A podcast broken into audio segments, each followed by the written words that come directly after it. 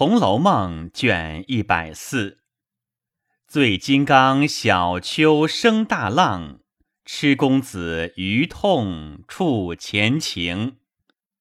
话说贾雨村刚欲过渡，见有人飞奔而来，跑到跟前，口称：“老爷，方才逛的那庙火起了。”雨村回首看时。只见烈焰烧天，飞灰蔽日。雨村心想：这也奇怪，我才出来，走不多远，这火从何而来？莫非是引遭劫于此？欲待回去，又恐误了过河。若不回去，心下又不安。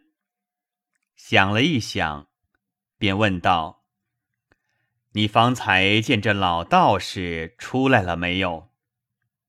那人道：“小的原随老爷出来，因腹内疼痛，略走了一走，回头看见一片火光，原来就是那庙中火起，特赶来禀知老爷，并没有见有人出来。”雨村虽则心里狐疑。毕竟是名利关心的人，哪肯回去看事？便叫那人：“你在这里等火灭了，进去瞧那老道在与不在。”即来回禀。那人只得答应了伺候。雨村过河，仍自去查看，查了几处，遇公馆。便自歇下。明日又行一程，进了都门，众衙役接着前呼后拥的走着。雨村坐在轿内，听见轿前开路的人吵嚷。雨村问是何事，那开路的拉了一个人过来，跪在轿前，禀道：“那人醉酒。”不知回避，反冲突过来，小的吆喝他，他倒嗜酒撒赖，躺在街心，说小的打了他了。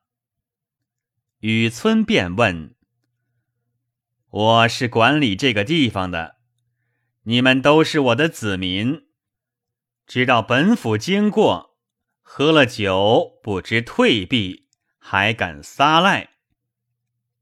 那人道。我喝酒是自己的钱，醉了躺的是皇上的地，便是大人老爷也管不得。雨村怒道：“这人目无法纪，问他叫什么名字？”那人回道：“我叫醉金刚倪二。”雨村听了生气，叫人。打这金刚，瞧他是金刚不是？手下人把倪二按倒，着实的打了几鞭。倪二腹痛，酒醒求饶。雨村在轿内笑道：“原来是这么个金刚，我且不打你，叫人带进衙门，慢慢的问你。”众衙役答应。拴了倪二，拉着便走。倪二哀求也不中用。雨村境内复旨回曹，哪里把这件事放在心上？那街上看热闹的三三两两传说，倪二仗着有些力气，嗜酒讹人，今儿崩在贾大人手里，只怕不轻饶的。这话已传到他妻女耳边。那夜果等倪二不见回家，他女儿便到各处赌场寻觅。那赌博的都是这么说，他女儿急得哭了。众人都道：“你不用着急，那贾大人是荣府的一家，荣府里的一个什么二爷，和你父亲相好。”你同你母亲去找他说个情，就放出来了。”尼二的女儿听了，想了一想，果然我父亲常说，坚壁贾二爷和他好，为什么不找他去？赶着回来，即和母亲说了，娘儿两个去找贾云。那日贾云恰在家，见他母女两个过来，便让座。贾云的母亲便倒茶。倪家母女即将倪二被贾大人拿去的话说了一遍，求二爷说情放出来。贾云一口应承。说：“这算不得什么，我到西府里说一声就放了。那贾大人全仗我家西府里才做了这么个大官儿，只要打发个人去一说就完了。”倪家母女欢喜，回来便到府里告诉了倪二，叫他不用忙，已经求了贾二爷，他满口应承。讨个情，便放出来了。倪二听了也喜欢。不料贾云自从那日给凤姐送礼不收，不好意思进来，也不常到荣府。那荣府的门上原看着主子的行事，叫谁走动才有些体面。一时来了，他便进去通报。若主子不大理了，不论本家亲戚，他一概不回，知了去就完事。那日贾云到府上说：“给琏二爷请安。”门上的说：“二爷不在家，等回来，我们替回吧。”贾云欲要说请二奶奶的安，生恐门上厌烦。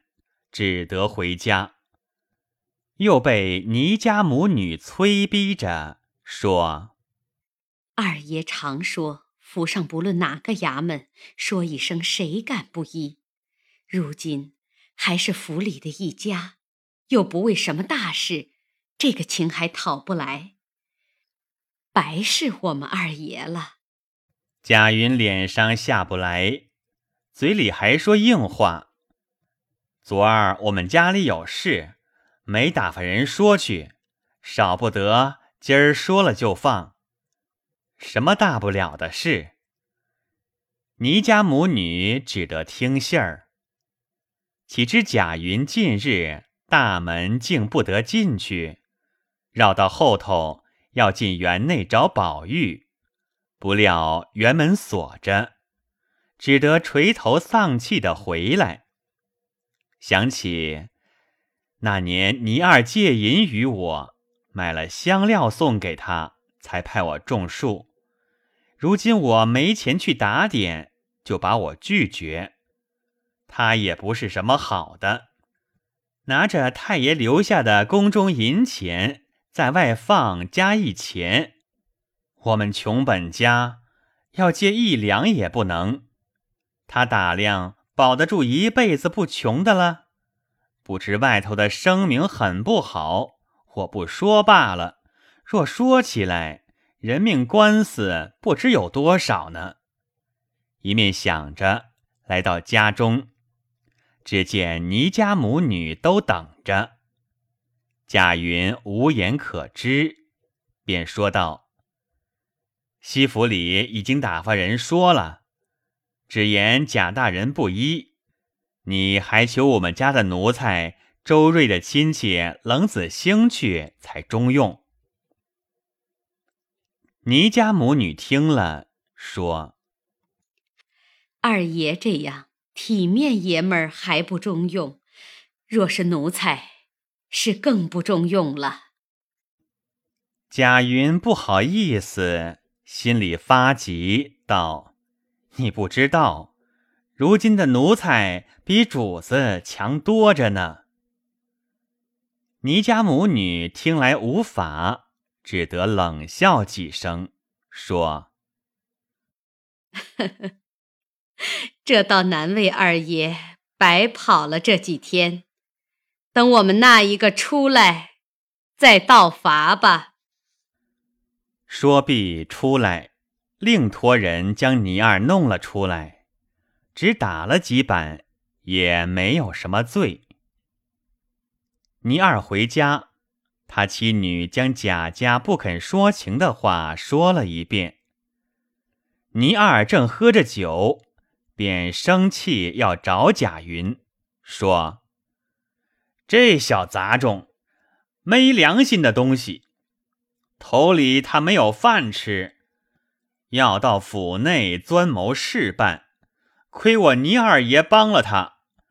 如今我有了事。”他不管，好罢嘞。若是我倪二闹出来，连梁府里都不干净。他妻女忙劝道：“哎，你又喝了黄汤，便是这样有天没日头的。前儿可不是醉了闹的乱子，挨了打还没好呢，你又闹了。”倪二道。挨了打，便怕他不成？只怕拿不着由头。我在监里的时候，倒认得了好几个有义气的朋友。听见他们说起来，不独是城内姓贾的多，外省姓贾的也不少。前儿监里收下了好几个贾家的家人，我倒说这里的贾家小一辈子。并奴才们虽不好，他们老一辈的还好，怎么犯了事？我打听打听，说是这里和贾家是一家，都住在外省。审明白了，借进来问罪的，我才放心。若说贾二这小子他忘恩负义，我便和几个朋友说他家怎样以势欺人。怎样盘剥小民？怎么强娶有男妇女？叫他们吵嚷出来，有了风声，到了都老爷耳朵里头。这一闹起来，叫他们才认得尼二金刚呢。他女人道：“你喝了酒，睡去吧。他又抢占谁家的女人来了？没有的事，你不用混说了。”尼二道：“你们在家里，哪里知道外头的事？前年我在赌场里碰见了小张，说他女人被贾家占了，他还和我商量，我倒劝他才了了事的。不知这小张如今哪里去了？这两年没见，若碰着了他。”我倪二出个主意，叫贾老二死，给我好好的孝敬孝敬我倪二太爷才罢了。你倒不理我了。说着，倒身躺下，嘴里还是咕咕嘟嘟的说了一回，便睡去了。他妻女只当是醉话，也不理他。明日早起，尼二又往赌场中去了，不提。